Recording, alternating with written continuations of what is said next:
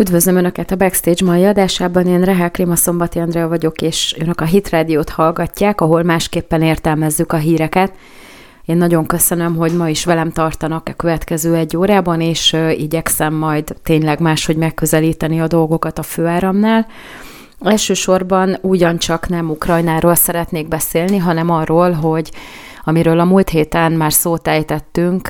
a transznemű amerikai úszó bajnoki címével kapcsolatosan írt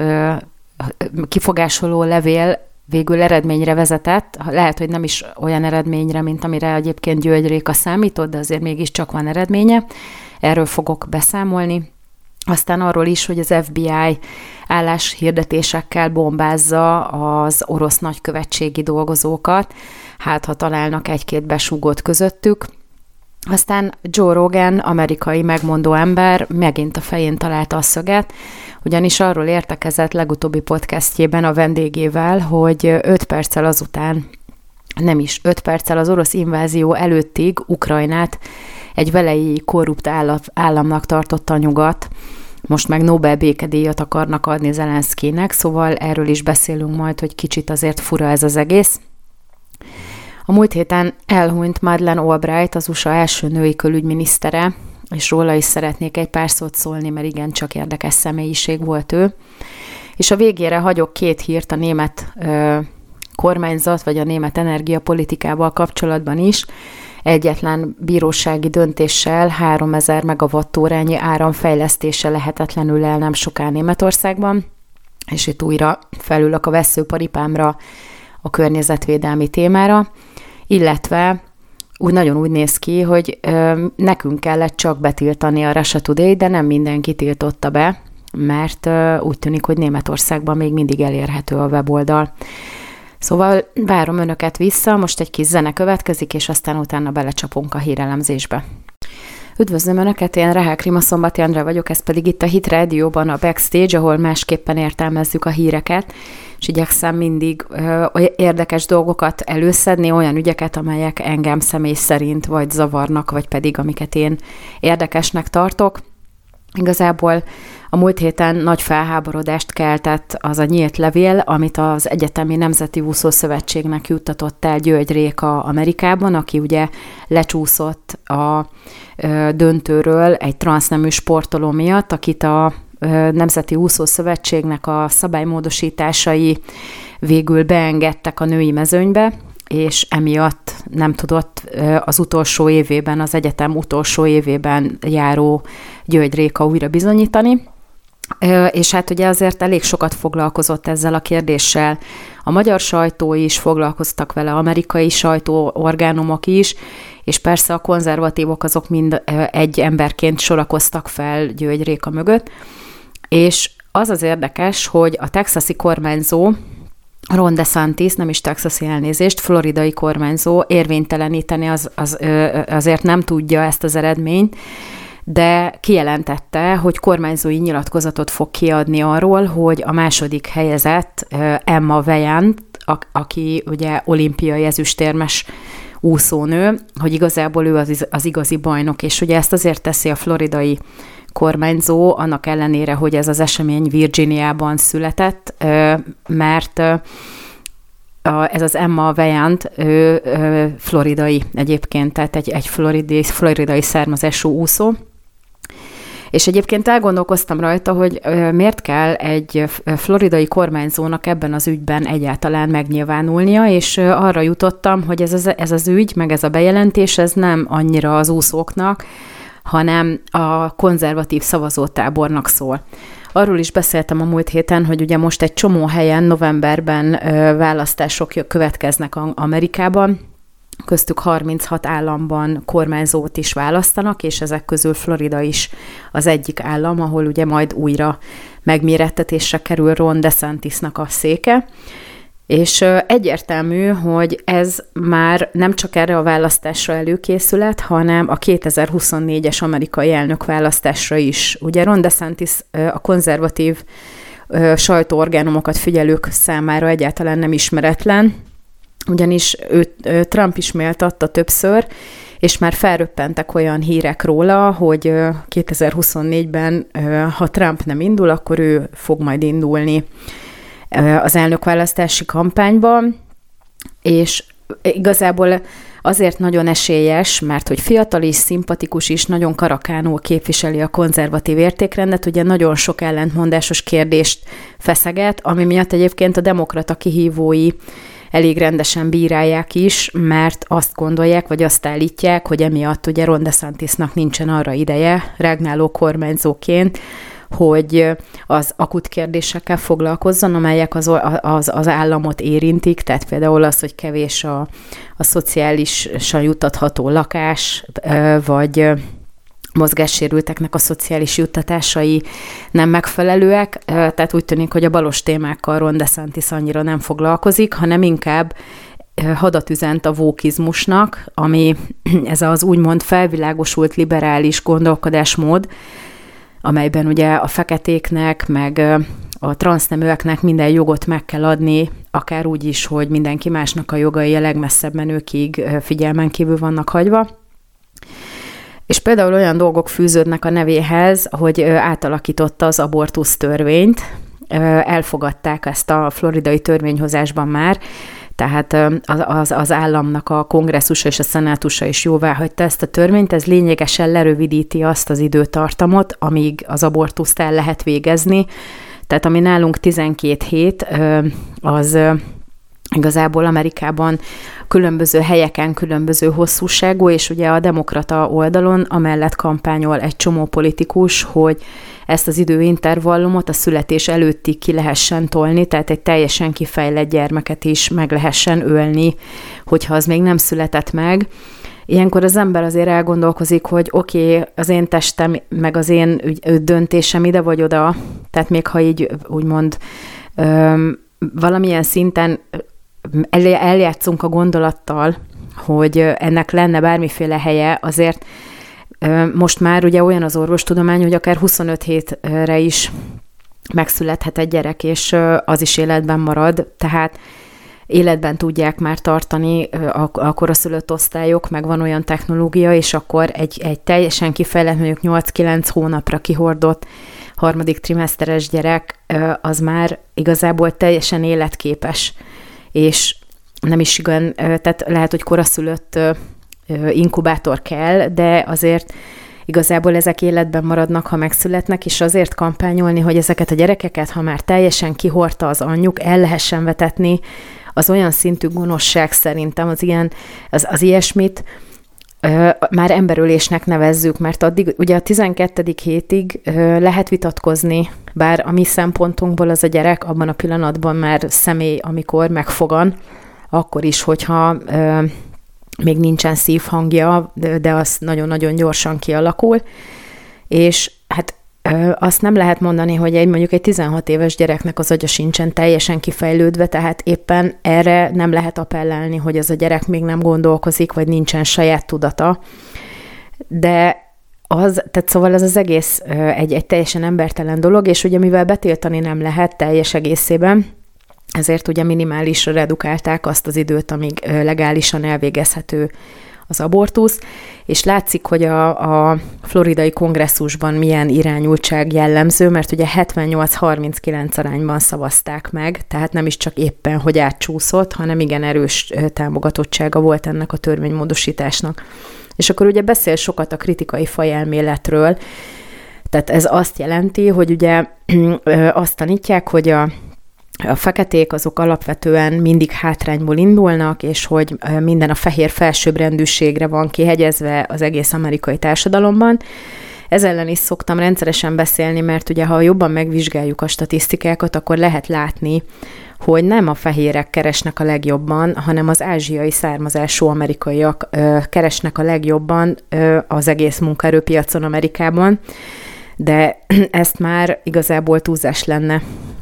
tehát azért a kritikai fajelméletet ebben az irányban átalakítani az egy kicsit már ugye önellentmondás volna, ezért úgy próbálják beállítani, hogy a feketéknek mindenkinek kétszer annyit kell dolgozni, hogy, hogy kapjon egy ugyanolyan fizetést, mint egy fehér, amit a fehérek automatikusan megkapnak, azt a feketék csak ilyen 60 50-60 százalékban. Na most ezt most már vannak olyan iskolák, ahol tananyagként oktatják, meg igazából olyasmivel is foglalkozott sokat, hogy, hogy ugyan az is csak demokrata téma volt, hogy vegyék el a rendőrségnek a támogatását, tehát hogy ne kapjon pénzt a fenntartásra. És hát igazából ezeket a dolgokat tényleg nem akut floridai problémáknak lehet nevezni, hanem ezek egyébként teljesen az egész országra egyre inkább kiterjedő ügyek, amivel Ron DeSantis igazából üzen a választópolgároknak. És az is érdekes, hogy ugye bejönnek a bevándorlók a déli, tehát Florida az egy déli állam, és a mexikói határ felől Közép-Amerika és Dél-Amerika irányából az extrém kommunista országokból folyamatosan érkezik a menekült áradat, és ugye a Biden kormányzatnak az egyik első lépése volt, hogy megnyitották a határokat, de eddig is, akik át tudtak jönni, lényegében azért nem feltétlenül költöznek fel Vermontba vagy Alaszkába, hanem lent maradnak a déli államokban, és például Floridában vannak olyan környékek, ahol nem is nagyon lehet hallani angol beszédet, hanem szinte mindenki spanyolul beszél vagy portugálul. Tehát az a lényeg, hogy, hogy ugye ezek a latinó szavazók, ezek nagy tömegben koncentrálódnak ezekben az államokban, a déli államokban, és ugye itt is van egy ellentmondás, hogy bejön egy bevándorló az ígéret földjére, és persze nagyon hálás annak, aki ezt lehetővé tette, és Bidenék alapvetően azért is nyitották meg a határokat, hogy ezzel majd szavazópolgárokat generáljanak maguknak. Viszont abban a pillanatban, amikor ezek az emberek beépülnek, Ugye a legtöbbször ö, dolgozni akarnak, tehát ők, ők az amerikai álmot keresik, tehát nem feltétlenül olyanok, mint nálunk a muzulmán bevándorlók, akik ö, a jóléti államra blazíroznak és nem akarnak dolgozni, hanem ezek ö, nagyon hívő katolikus hátterű bevándorlók, ami ugye alapvetően azt is jelenti, hogy, hogy szeretnek dolgozni. Nyilván hozzák a saját kultúrájukat is, meg, meg alapvetően egy ideig meg van, aki sokáig rászorul ezekre a szociális juttatásokra, de azért a, azért a céljuk az az, hogy mondjuk második, harmadik generáció már kitörjön ebből az állapotból, és ö, amikor ugye rájönnek arra, tehát megkapják mondjuk az állampolgárságot, aki szeretné, vagy, vagy szavazhatnak, ugye tartózkodási engedélyt kapnak, és így tovább, vagy zöld kártyát, mondjuk házassággal, akkor onnantól szavazhatnak, és akkor egy idő után pedig rájönnek, hogy ez a nagy vókizmus, meg, meg a ö, nagy szociális jólét, meg minden, ez, ez igazából egy kommunista alapon történik, és akkor hirtelen átgondolják ezeket a szavazókat, ezeket a, a, az irányultságokat, mert nem akarják, hogy ugyanaz legyen, mint otthon, ahol ugye a kommunizmusnak az extrém formái uralkodnak, tehát akár Venezuelát nézzük, vagy, vagy ö, ö, Castroékat. Tehát azért nem lehet azt mondani, hogy, hogy ugye erre vágynak, hanem ők egy demokrata demokráciában szeretnének élni, ami nem elnyomja őket, meg ahol megélheti mindenki a hitét, meg, meg a saját belátása szerint élheti az életét. Na most ez Amerikában valószínűleg nem sokáig lesz így, hogyha ezen nem változtatnak, mert az összes ilyen ideológiai döntés az mind abba az irányba mutat, hogy, hogy ez a helyzet, ez, ez nem javulni fog, csak romlani. És ugye azért né- néhány vetületet meg kell említeni ebből az orosz-ukrán konfliktusból. Ugye olvastam, hogy a, az FBI többek között ugye a terror elhárítási részlege úgy szervezi be az informátorokat, hogy egy bizonyos földrajzi helyen, ahol tartózkodhatnak ilyen, ilyen értékes informátorok, megszórja álláshirdetésekkel a telefonjukat ezeknek az, ezeknek az embereknek, ott mindenki megkapja ezeket a, az álláshirdetéseket, és akkor, ha valaki erre jelentkezik, akkor lehetővé teszik a számára, hogy úgy tudjon információkat átadni, hogy mondjuk ne veszítse el az állását, tehát hogy ne legyen belőle nettó áruló, akit aztán valahogy eltüntetnek a szibériai munkatáborokban. És most is ez történik. A Twitter, a Facebook, a Google mind együtt működik ebben az FBI-jal, és az orosz nagykövetség területén a hirdetések mobiltelefonokra mennek, és vagy olyan mobiltelefonokra is, amelyek ennek a földrajzi környezetében tart találhatók. És ugye végig gondoltam, hogy ez így mind rendben van, hogy persze megpróbálják, tehát azért Amerikában sem jó fej a, a titkosszolgálat, meg, meg ez úgymond terrorelhárítás is, de mind a mellett, hogy közben pedig folyamatosan alázzák az amerikaiak, a, meg hát a világ minden ö, országában szinte jönnek ezek a közösségi médiából, hogy aki orosz, az egy kollektív bűnös, bűnös népnek a, a része, és ezért ugye ki kell tiltani a macskákat, ki kell tiltani a zeneművészeket, ki kell tiltani a sportolókat, ki kell tiltani mindenkit, és igazából itt egy olyan démonizálás zajlik, ami egyáltalán nem indokolt, és ö, lehetséges, hogy az orosz nép, amely egyébként nagyon büszke, az nem fog ennek bedőlni. Tehát ö, vannak nagyon-nagyon jó filmek, ugye a hidegháborús időszakban rengeteg ö, kettős ügynök volt, meg rengeteg kém, aki beépült mondjuk a CIA-ba, és akkor belülről információkat továbbított, így is, így is összeomlott a Szovjetunió, de azért nagyon érdekes, hogy, hogy be tudtak szervezni az oroszok is embereket az amerikai titkosszolgálaton belül, és ugye sokáig ezek nem is buktak le, és nagyon sok információt át is adtak. És ugye most is ez történik, hogy ugye próbálnak beszervezni random informátorokat, és mondom, az volt az első gondolatom, hogy, hogy szerintem biztos, hogy nem fog ugrani rá túl sok ember, mert ak- ak- akárhogy is mondjuk herótjuk van attól, amit Putyin csinál, de azért az, hogy hazáruló legyen, úgy, hogy közben pedig azért gyűlöli mindenki, mert orosz, ez, ez nem biztos, hogy nagy motivációt jelentett. Lehet, hogy ennél egy kicsit többet kellene az amerikaiaknak tenni. De ugye azt kell mondjam, hogy itt is nagyon érezhető az arrogancia. Tehát az amerikaiak nagyon nagy képűek. Lehet, hogy tök kedvesek, meg örülnek neki, hogy valaki beszél angolul, mert egyébként ez nem egy természetes dolog, és, és igazából ez egy, szóval azért pozitívan állnak hozzá az emberhez, de amikor a saját ügyeikről van szó, akkor borzasztóan nagyképűek. Ott van például a, a Tucker Carlson, aki a Fox News-on egy, egy ilyen, ilyen műsorvezető, aki egyébként nagyon erősen bírálja a jelenlegi adminisztrációt, és, és egy konzervatív nézőpontú, egyébként üdítően szarkasztikus műsorvezető, bár szerintem néha egy kicsit bunkó, de ez lehet, hogy hozzátartozik az imidzshez. Na például ő azt állítja, hogy Amerika az utolsó szabad ország a világon. És akkor az ember így végignéz, hogy hát bocs, de szerintem Magyarország szabadabb, akárhogy is nézzük, mert itt én megélhetem az én keresztény hitemet anélkül, hogy meg lennék bélyegezve,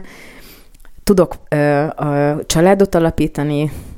el tudok menni olyan versenyekre, hogy a saját nememmel együtt tudok versenyezni, tehát nem hoznak olyan helyzetbe, hogy nekem kötelező legyen elfogadni, hogy egy férfi agyonverjen a saját sportágamban, csak azért, mert ő azt hiszi magáról, hogy nő, és ahelyett, hogy kapna gyógykezelést, még támogatjuk is ebben a neurózisban.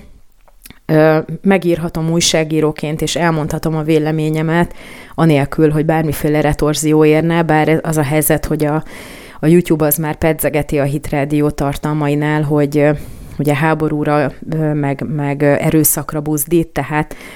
ezt is el akarjuk mondani, hogy egyáltalán nem buzdítunk sem a háborúra, sem e, e, erőszakra, viszont úgy tűnik, hogy, hogy ez sem magyar kezdeményezésből következik, hanem egy amerikai cégnek a, a dolgai miatt van, a saját policyjuk miatt. Tehát én nem gondolom, hogy Amerika az utolsó szabad demokrácia a világon. Sőt, azt gondolom, hogy ez egyik legnagyobb diktatúra, formálódó diktatúra, ami létezik. Mert ugye rejtettem próbálja teljesen elnyomni az embereket és ráadásul ezt az elnyomást, ezt ki akarja terjeszteni az egész világra.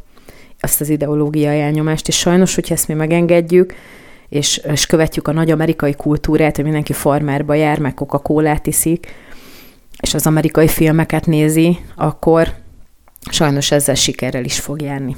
Most jön egy kis szünet zeneivel, és aztán utána folytatjuk tovább. Üdvözlöm Önöket újra, ez itt a Backstage, én Rehák Rima Szombati Andrea vagyok, és szeretném felhívni a figyelmüket rá, hogy feliratkozhatnak a YouTube csatornáinkra, Hitrádió Extra, Hitrádió Közélet, Hitköznapok, Ultrahang, Tribűn, bármit, amit szeretnek, mindent nyugodtan meghallgathatnak, és ha erre a kis harangra kattintanak a feliratkozás gomb mellett, akkor pedig értesítést is fognak kapni róla, hogyha új tartalmak kerülnek fel ezekre a csatornákra. Mellesleg pedig az én műsoromat a Hit Rádió délután, szerdán délután három órakor megismétli, pedig erről is lemaradtak volna, akkor érdemes előfizetni a, az archívumunkra, ahol az összes adás visszamenőleg megtalálható, és az éves előfizetés körülbelül 10 ezer forint, ami teljes korlátlan hozzáférést biztosít az összes feltöltött tartalomhoz, ami szerintem óriási mennyiségű hatalmas kincs özönhöz való hozzáférés, szóval érdemes tallózni, és akkor mindenki a saját tempójában úgy hallgatja meg a, a magazin műsorokat, ahogyan neki az jól esik, főleg, hogyha a hírcsatorna az, az a, folyamatos új tartalmakkal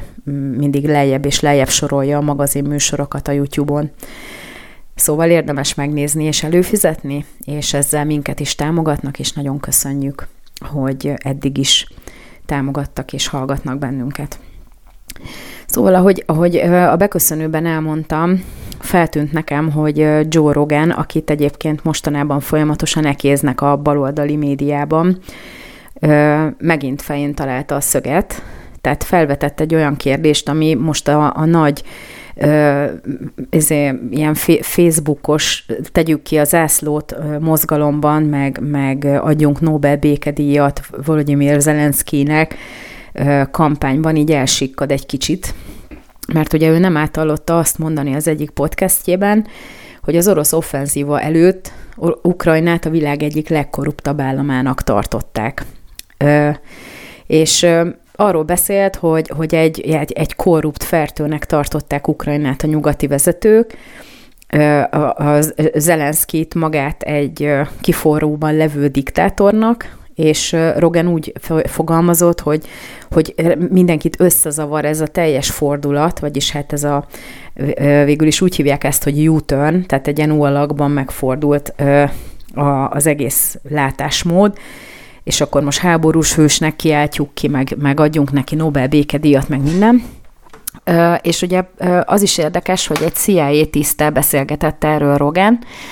Na, nyilván az orosz-ukrán helyzetről beszélgettek, és ugye az amerikai hírcsatornákhoz hasonlóan még a konzervatívok is eléggé elfogultak ezzel szemben. Tehát Amerikában van egy nagyon mély orosz ellenesség a, a hidegháborúnak a maradványaképpen, és még azok is, akik egyébként alapvetően jól látják a dolgokat, vagy legalábbis konzervatív irányból közveti, közelítik meg, azok is egyből elfogadták, hogy itt Oroszország agresszor, és hogy ennek így semmiféle előzménye nem volt, hanem így bele a levegőbe. Az oroszok úgy döntöttek, hogy na akkor már nem volt rég háború, akkor csináljunk egyet, tehát ebben a kérdésben nem látnak teljesen tisztán, és ugye ezzel a CIA tisztel, Mike Bakerrel arról beszélgettek, hogy ez mekkora gáz, és ebben igazuk is van, hogy a háború az, az nem jó, de ö, de azért ez, az, ez a vélemény ez nem állja meg a helyét, hogy itt az egyetlen hibás fél az az orosz fél. A Baker egyébként elmondta, hogy amit uh, tudtak az orosz-ukrán kapcsolatokról korábban, tehát amilyen uh, titkosszolgálati információkra hivatkozva, amiket léptek, ott, ott igazából nem volt konkrét titkosszolgálati információ, hanem csak ilyen találgatás volt, uh, ami egyébként a mi szempontunkból innen nézve szinte teljesen biztos volt, de egyébként meg uh, gyanítható volt, hogy, hogy azért ilyen jellegű titkosszolgálati információt nem kaphattak, de ez pont olyan, mint amikor valaki a nem létező brit tudósokra hivatkozva kutatási eredményeikre, meg mindenre hivatkozva próbál tekintét szerezni egy állításnak, ami aztán utána nem biztos, hogy megállja a helyét, de akkor lehet, hogy nagy hatást tud elérni vele, hogyha brit tudósokra hivatkozik. Itt is ugye titkosszolgálati információkra hivatkozva történtek lépések. Ö, és ugye arról is beszélt Rogan, hogy az amerikaiaknak fogalmuk se volt róla, hogy létezik-e olyan, hogy Ukrajna. Meg hogy nem is politikus vezeti, hanem egy, egy ex-színész. És ö, ami, ami a médiából tájékoztatásképpen jön, azt az emberek úgy tűnik, hogy, hogy megrágás nélkül nyelik le, és nem tájékozottak egyáltalán, és így nagyon könnyű őket manipulálni. És hát ugye újra próbálom itt felhívni az önök figyelmét is rá, hogy ezért iszonyú veszélyes, hogyha nem nézünk utána több forrásból annak, amit hallunk. Itt korábban volt egy komment az egyik, talán a legelső műsorom alatt a, a YouTube-on, ahol valaki feltette azt a kérdést, hogy én honnan tájékozódok. Hát én igazából, mivel németül és angolul is tallózom a világsajtót, ezért igyekszem nagyon sok felé elolvasni egy anyagról a megjelent dolgokat. Ugye például a Spiegelről, a Der Spiegelről lehet tudni, hogy egy borzasztóan baloldali, Izrael ellenes, antiszemita, full liberális újság, viszont nagyon szuperül összeszedik a, az alaptudósításokat, tehát ezeket a hírirodás MTI-szerű ilyen, ilyen távirati stílusban megírt híreket nagyon-nagyon jól összeszedik egy témához, és ezeket katalogizálják is, tehát nagyon jó kutatást lehet végezni, meg onnan jól tovább lehet menni a különböző irányokba, hogyha az ember végigolvas egy, egy, egy gyűjteményt, de amit mondanak dolgokról, azt az ember nem fogadja el, mert mert tudja, hogy ilyen iszonyatosan durva Izrael ellenes előítéletből születnek sokszor a dolgok. Ugyanúgy nagyon sokáig tallóztam a Rasatudét, nagyon szerettem, annak ellenére, hogy tudom, hogy iszonyatosan elfogult Oroszországgal szemben, de pontosan emiatt ö, nem teljesen elfogult Amerikai, Amerika irányába, és leír olyan dolgokat is, amit a főáramban máshol nem nagyon lehetne találni. És hát az a lényeg, hogy, hogy magyar sajtót külpolitikai témában szinte én, én egyáltalán nem tallózok, mert mindenki el van foglalva leg, leginkább a, a belpolitikai ügyekkel, és a külpolitika mindaddig, amíg nem történik egy ilyen konfliktus, az egy ilyen kis mostoha gyerek, tehát csak így jelenség szintjén nyilván foglalkoznak vele, de inkább gazdasági szempontból Európai Unió irányából, és ez egy kicsit ugye bekorlátozza a látásmódot, de például nem foglalkoznak sokat Ázsiával, vagy most már mondjuk Kína, Kína azért egyre többször előfordul, de igazából nálunk is inkább az a, az a jellemző, hogy az akut belpolitikai ügyekre sokkal nagyobb hangsúlyt fektetnek, mint a külpolitikára, és éppen ezért én inkább a külföldi sajtót tallózom, de olvasom a baloldali újságokat is, mert hogyha az ember két oldalról tehát tudja, hogy, hogy az egyik az nagyon jobbos, a másik nagyon balos, hogyha mind a kettőt elolvassa, akkor középen valahol lehet, hogy megtudja, hogy mi az igazság. De az is lehet, hogy nem, és ezért kell nagyon vigyázni, hogy ne jelentsünk ki ex katedra semmit. Nyilván az emberrel előfordul ez, de azért én ettől függetlenül ö, igyekezzünk tárgyalagosak lenni inkább, mert ugye nagyon-nagyon sok az érzelmi alapon megjelenő anyag, meg hát van 17 év újságírói tapasztalatom, ami ugyancsak már bizonyos helyzetekben az ember alapvetően egyből levonja a következtetést, hogy ja, ez, vagy ez, vagy ez benne van, akkor itt ez és ez és ez lehet a háttérben, mert ugye ismerjük ezeket a politikusokat, sokat hallunk róluk, rengeteget írunk róluk, én nagyon sokat írok Németországról. Tehát igazából az a lényeg, hogy nem szabad egy, egy sajtóorgánumot figyelni, hanem igenis nézzenek utána, és alkossanak saját véleményt, mert ha van véleményük, és nem birkaként szajkóznak valaki után egy-egy elmondott dolgot, akkor abból nem lehet baj. És ugye Zelenszky korábban, meg most az a konfliktus előtt, szinte közvetlenül ugye 11 ellenzéki pártot tiltott be. Köztük azt a pártot is, amelyik a második helyezett lett a választásokon. Tehát az a helyzet, hogy ez nem Nobel, nem, nem Nobel, Nobel békedíjas cselekedet, meg ugye olyan televíziós csatornákat is betiltott, ahol kritikusan szóltak róla, ami azt mutatja, hogy egyáltalán nem hát demokrata a szó még legtágabb értelmében sem. És hát ez is, ez is mutatja, hogy, hogy három perc alatt köpenyeget fordítanak a sajtóban, hogyha arra van szükség, mert mindenki abból él, hogy az ő hírére kattintsanak, teljesen egyértelmű. Csak sajnos ezek ö, aztán, hogyha megtévesztjük az olvasót, akkor nagyon-nagyon súlyosan ö, vissza tud ez ütni. Ahogy mondtam, a beköszönőben szeretnék arról is beszélni, hogy a múlt héten elhunyt Madeleine Albright, az Amerika Egyesült Államok első női külügyminisztere, aki Clinton második ciklusában volt külügyminiszter, és ő azért is nagyon érdekes, mert hogy ő egy első generációs bevándorló, aki egészen magasra jutott, tehát így megtestesíti az amerikai álmot, ugye egy zsidó származású Csehszlovákiából bevándorolt diplomata családnak a, a sarja. A második világháborúban vándoroltak be, ugye áttértek a katolikus vallásra, és akkor így lényegében a 40-es években kerültek Amerikába. 57-ben Madeleine Albright megkapta az állampolgárságot, tehát amerikai állampolgár lett, 59-ben lett Albright végül, amikor hozzáment a férjehez, akitől ugyan elvált a 80-as években, de ö, az élete végéig viselte a nevét. Ö, és hát azért voltak neki érdekes ellentmondásos nyilatkozatai. Ugye Madeleine Albright demokrata, tehát ő, ő, ő teljes egészében jó zsidóként, bár a zsidók között is vannak jobboldaliak, de azért nagyon a zsidók tudták egyedül kivitelezni a kibucokban a kommunizmust működőképes formában. És tehát, hogy ezért az élete végéig demokrata baloldali maradt, és ugye Clinton, akit nem nevez senki háborús bűnösnek, ezt így zárójelbe jegyzem meg, de azért mégiscsak az iraki háborúban volt egy kis hozzáadott értéke, ugye bevezettek szankciókat Irakkal szemben, ami miatt állítólag félmillió gyerek halt meg, és akkor ez 1996-ban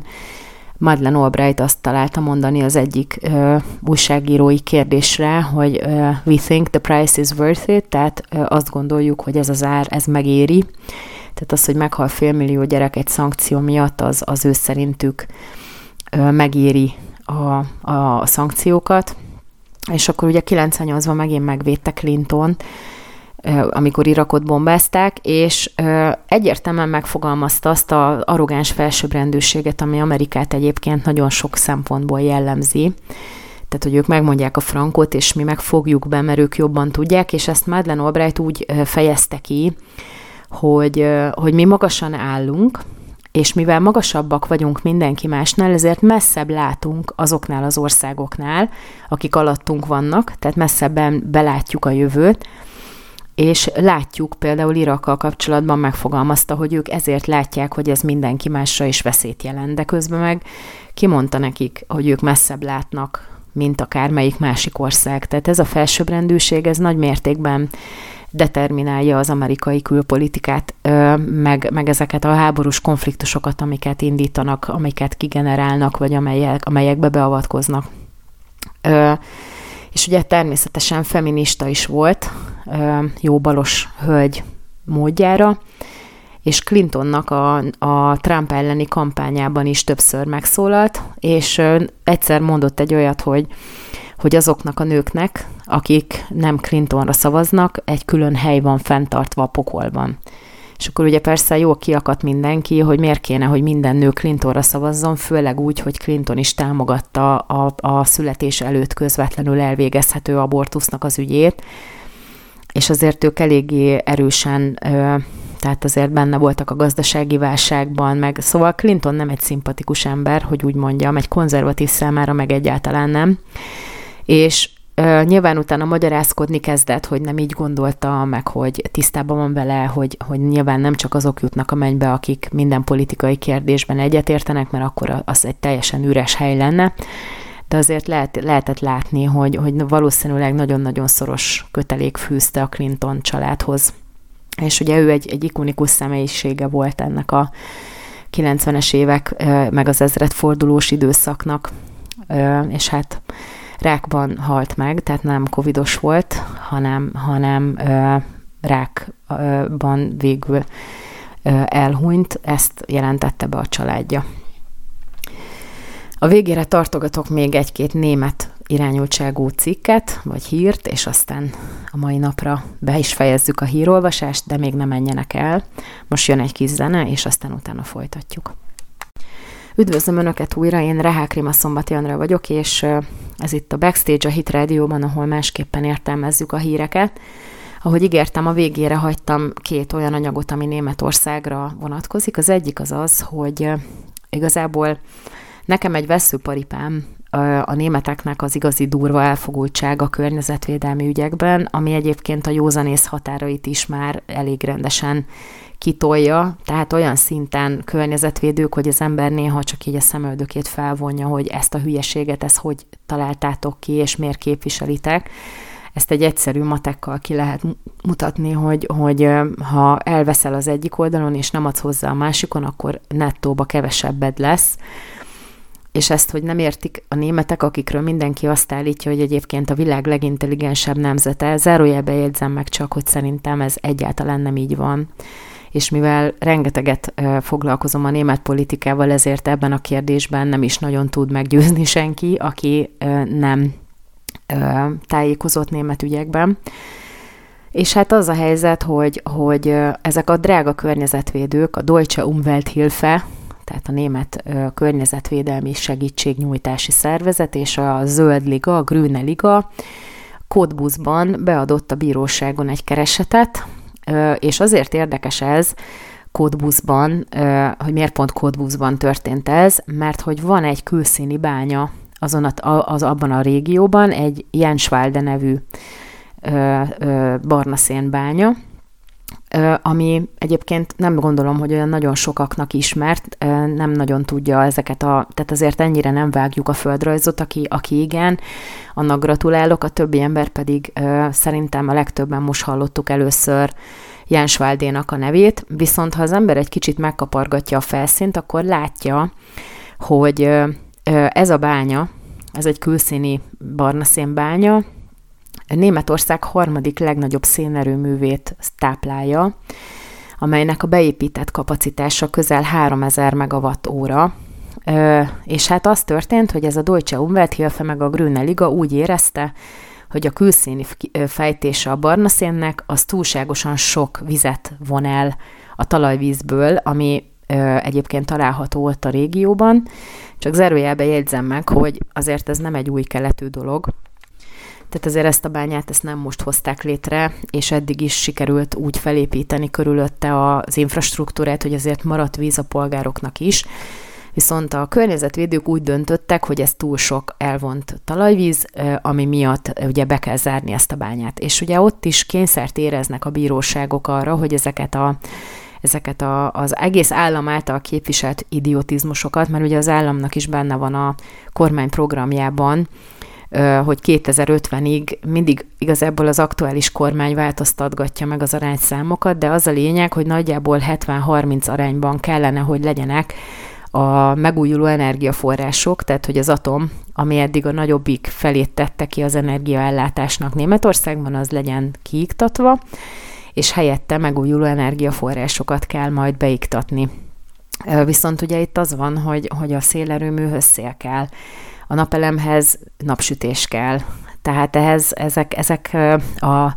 a biodízelt azt valahol meg kell termelni, és akkor ki, hol fogunk termelni a lakosság számára élelmiszert. Tehát ezek mind olyan dolgok, ami alapvetően hát nem biztos, hogy, hogy ugyanazt a színvonalat képes lesz hozni, mint amit az atom, meg a szénerőművek, ugye mivel az atom a legtisztább és a legnagyobb hatékonyságú energia termelő módszer, akkor is, hogyha egyébként van benne egy rizikó, bár Csernobilt nagyon durva emberi mulasztás okozta, Fukushimát pedig a szakértők szerint az, hogy olyan technológiát építettek egy, egy igen erős tektonikus mozgással rendelkező tengerparti helyre, ami egyébként kontinentális technológia, tehát ott is alapvetően egy, egy vagy egy spórolás történt, vagy pedig emberi mulasztás, és ezért lehetett az, hogy nem bírta ki azt a fajta igénybevételt, amit a tektonikus mozgásokból jövő természeti jelenségek okoztak, tehát Alapvetően az atom, hogyha jól van kezelve, az egy tiszta és nagyon hatékony, nagy hatékonysággal rendelkező energiatermelési módszer, de ezt ugye ki kell iktatni, tehát ez, ez nem szabad, mert ez, ez iszonyatosan környezetszennyező, meg mit csinálunk a dúsított urán után maradó fűtőelemekkel, és így tovább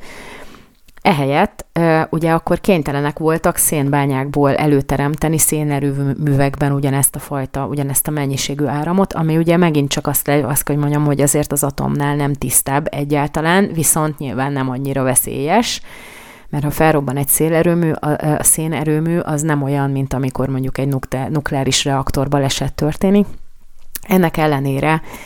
Ugye, hát ez is, mivel nagyon környezetszennyező, és az a lényeg, hogy az ökológiai lábnyomunk az szinte láthatatlan legyen, ezért akkor nyilván ezeket is ki kell iktatni. És ugye a Kodbuszi közigazgatási bíróság az 2022. május 14-éig adta meg a Jensváldi külszíni bányának a kitermelése az engedélyt. Ugye minden bánya tartozik valahová közigazgatásilag, és akkor így megkapja a bányászati engedélyt, tehát ezek ilyen, ilyen vagyonértékű jogok, és akkor ö, ezt nem kapták meg, csak május 14-ig. Ö, szóval, ha ez a 3000 kg megawattóra, ez kiesik a német ö, energiaszektorból, mert ugye nem tudnak termelni szenet, szén nélkül nem tud működni a szénerőmű, ezek ilyen, ö, még egy közgazdásznak is, amilyen én is vagyok, ö, könnyen felfogható tények, amik ugye következik egyik a másikból. Ez úgy tűnik, hogy a környezetvédőket a legteljesebb mértékben hidegen hagyja, úgyis itt a tavasz, 15-20 fok van, nem probléma, majd nem fűtünk. De meg az áram is, tehát jó, a klíma se fog menni, meg a hűtő se, de ez mindegy. És akkor ez egy, ez egy igencsak nagy mélyütés lesz, vagy hát lehet, hogy majd ott is születnek olyan reklámok, amelyek majd arra fognak segítséget nyújtani, hogy hogyan tud az ember otthon egy bicikliből generátort készíteni, vagy hogyan tud mondjuk tüzet gyújtani, amin tud főzni, hogyha mondjuk csak indukciós főzőlapja van otthon, ami ugyancsak árammal működik. Világítani nem kell, úgyis egészséges, hogyha az ember, erről is vannak kutatások, hogy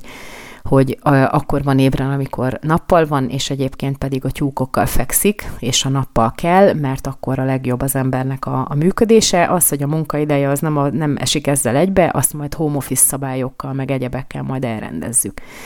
Most elnézést a, a, a mindenkitől, akit zavar a szarkazmusom, de az a baj, hogy ez egy ilyen idióta dolog, ez a német környezetvédelem, hogy egyáltalán nem értik, hogy, hogy ahhoz, hogy egyáltalán bármit el lehessen érni, ahhoz egyáltalán nem elég, hogy csak ők indítanak különböző kezdeményezéseket, és közben pedig arra is figyelni kell, hogy a lakosság a komfortját nem fogja feladni, ha pedig arra akarják őket rá erőltetni ezekkel a direkt, drasztikus dolgokkal, hogy adják fel a komfortfokozatukat, na az egy jó stratégia, mert egy így akkor nem lesz áram, meg nem lesz fűtés, megszokják biztos,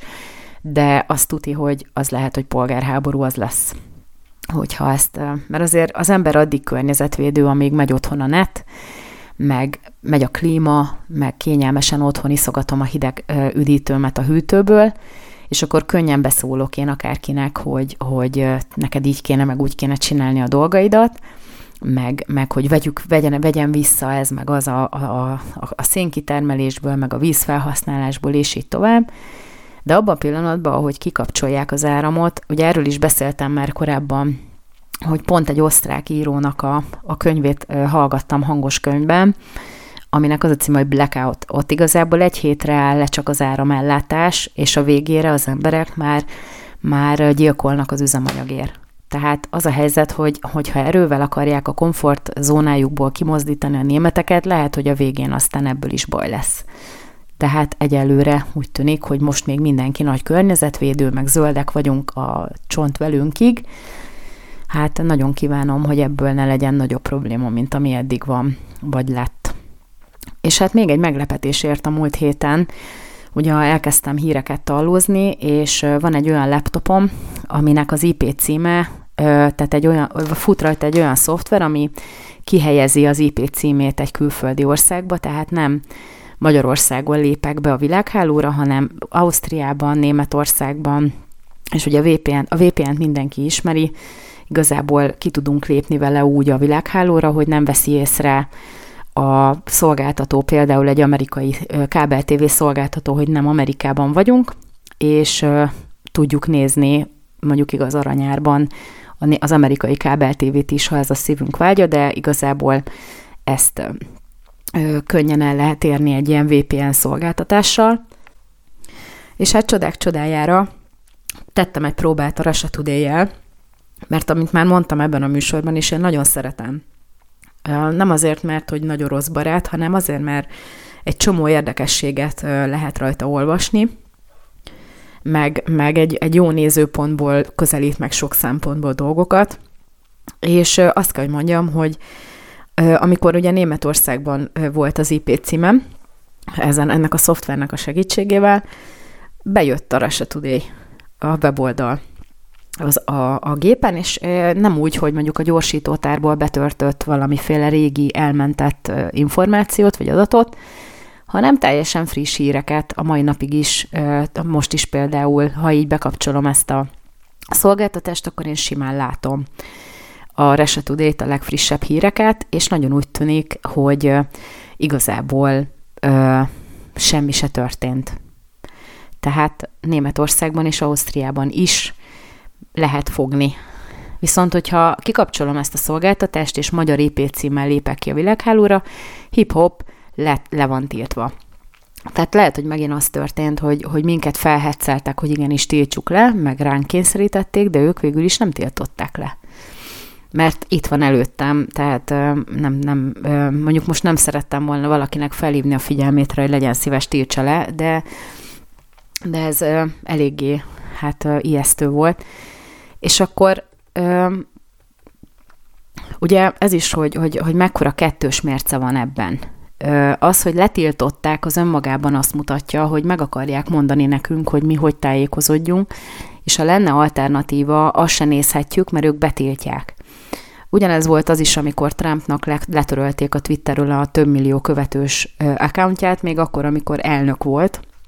ezt is, aki hallgatja a műsort, az tudja, hogy ezt rengetegszer ismétlem, mert annyira fel vagyok rajta háborodva, és ez lényegében egy fő próba arra, hogy bármit megtehessenek velünk, amit akarnak. Tehát, hogyha megredesül az egész, ez a VPN szoftver, és így elgondolkoztam rajta, hogy úgy lehet mutatni a gépemet, mintha több ezer kilométerrel arrébb lennék, akkor vajon mi akadályoz meg bárkit, hogy, hogy hogy manipulálja a dolgokat, amik a gépemen vannak. Tehát igazából az a válasz erre, hogy semmi. Ha meg Amerikában például mondjuk szabályozást hoznak létre mondjuk a Big Tech-kel szemben, amire egyik el, eléggé kicsi az esély, mert jelen pillanatban még úgy muzsikálnak, ahogy a, az amerikai mainstream szeretné. Ha bevezetnek egy szabályozást, három másodperc alatt áthelyezik a szervereiket egy olyan helyre, ahol nincsen érvényben szabályozás, és akkor onnantól kezdve folyik minden úgy tovább, ahogy eddig. És hát elengedték a Big Tech-et, azt kell, hogy mondjam, óriási mértékben ki van szolgáltatva nekik mindenki, és ezek magánvállalkozások. Tehát akkor is, hogyha tőzsdén vannak jegyezve, de akkor is magánvállalkozások. Ö, és akkor nyilván ez már ilyen kicsit ilyen, ilyen éli könyve jellegű gondolatmenet, de én például pontosan ezért szeretem jobban a nyomtatott könyveket. Mert nem történhet meg az, hogy mondjuk az e-book olvasom felcsatlakozik az internetre, frissít, és akkor egy-két helyen picike módosításokkal ö, elkezdik faragni például a Bibliámnak a tartalmát, mert úgyse tudom kívülről megtanulni az egészet. Lehet, hogy megtudnám, de igazából a keresztényeknek a 99,9%-a nem próbálja az egész igét egy az egybe betanulni, és nem is vesztük észre, vagy lehet, hogy csak így az ember úgy érzi, hogy jaj, hát ez olyan, mintha nem olyan lenne. De, de ezt semmi nem akadályozza meg, hogy ezt megcsinálja valaki, hogy mondjuk a, a frissítés után egy kicsit más legyen annak a könyvnek a szövege. Ha pedig itt van nyomtatva a kezembe, azt nem tudja kívülről senki sem manipulálni. Szóval legyünk éberek továbbra is, én nagyon köszönöm, hogy velem tartottak a mai napon, elbúcsúzom erre a hétre, és ha minden jól megy, akkor a jövő héten újra találkozunk, addig is vigyázzanak magukra. A mai napra még szép estét, és nagyon-nagyon jó rádiózást kívánok, a minden, minden jót a viszonthallásra.